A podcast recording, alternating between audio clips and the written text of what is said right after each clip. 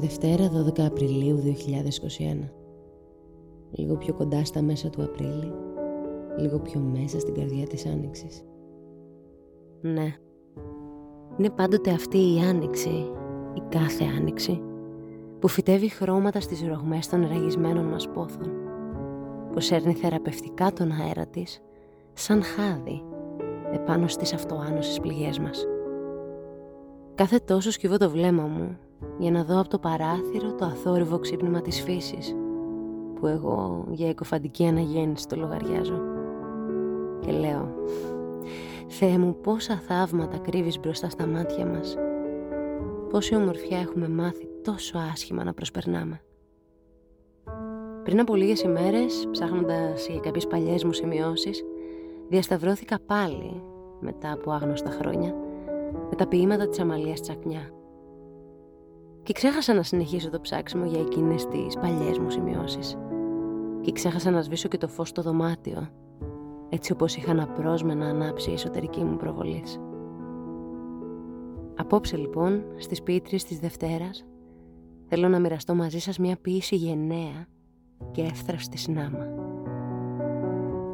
Εύθραυστη εκγενετής, όχι επίκτητα. Γενναία εκπεπιθήσεως, όχι εξ ανάγκης.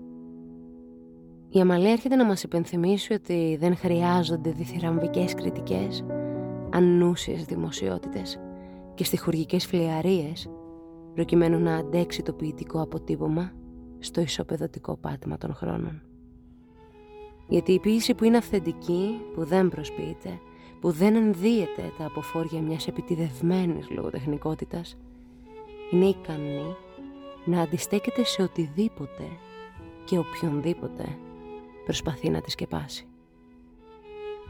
Τέταρτη κατά σειρά, σαν εποχή που έρχεται να ολοκληρώσει ομαλά τον ετήσιο κύκλο. Η Αμαλία Τσακνιά είναι η ποιήτρια που μεγαλουργεί διακριτικά μέσα στη λακωνικότητά της.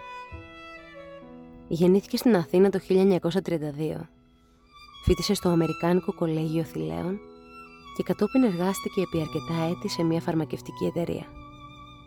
Το 1953 δημοσίευσε μια ανθολογία κινέζικων ποιημάτων από τον 8ο αιώνα π.Χ., τα οποία μετέφρασε και η ίδια. Στα γράμματα όρθωσε το προσωπικό της ανάστημα αργότερα, το 1977, όταν εξέδωσε το ποιητικό πόνημα με τίτλο «Το δέντρο», όπου εκεί συγκεντρώνει όλα τα ποίηματα που είχε γράψει από την παιδική της ηλικία μέχρι τότε. Ασχολήθηκε επίσης με τη μετάφραση πεζογραφημάτων και θεατρικών έργων. Στις 16 Απριλίου του 1984, έπειτα από δύσκολη και επίπονη ασθένεια, ύψωσε λευκή σημαία στη μάχη της με τον θάνατο.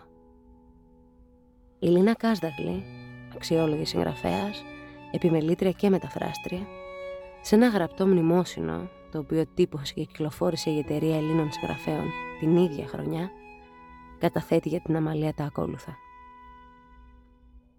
Ήξερε υπέφερε και εργαζόταν. Μέσα στο διάστημα της οδύνης της, μέσα σε ένα χρόνο δηλαδή, μετέφρασε δύο βιβλία και τελείωσε μία ποιητική συλλογή. Και έγινε το παράξενο.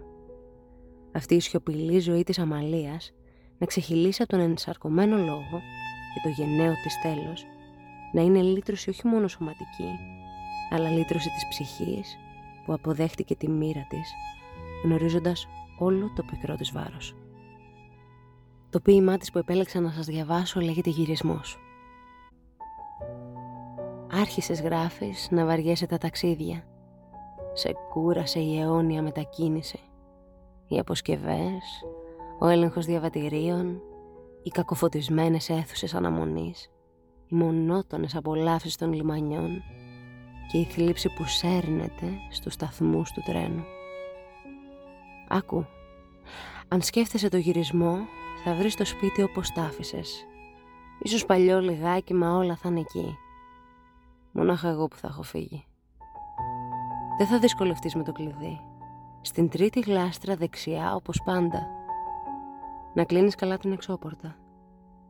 Στο ντουλάπι θα βρεις νερατζάκι γλυκό και πλάι στο κρεβάτι της παντόφλες που σου πήρα. Αν σκέφτεσαι στα αλήθεια να γυρίσεις, όλα θα τα βρεις όπως τα άφησες ήσυχα, παστρικά, όλα στη θέση τους. Μόνο εγώ θα έχω φύγει. Από την ποιητική συλλογή «Το δέντρο», ιδιωτική έκδοση, το 1977.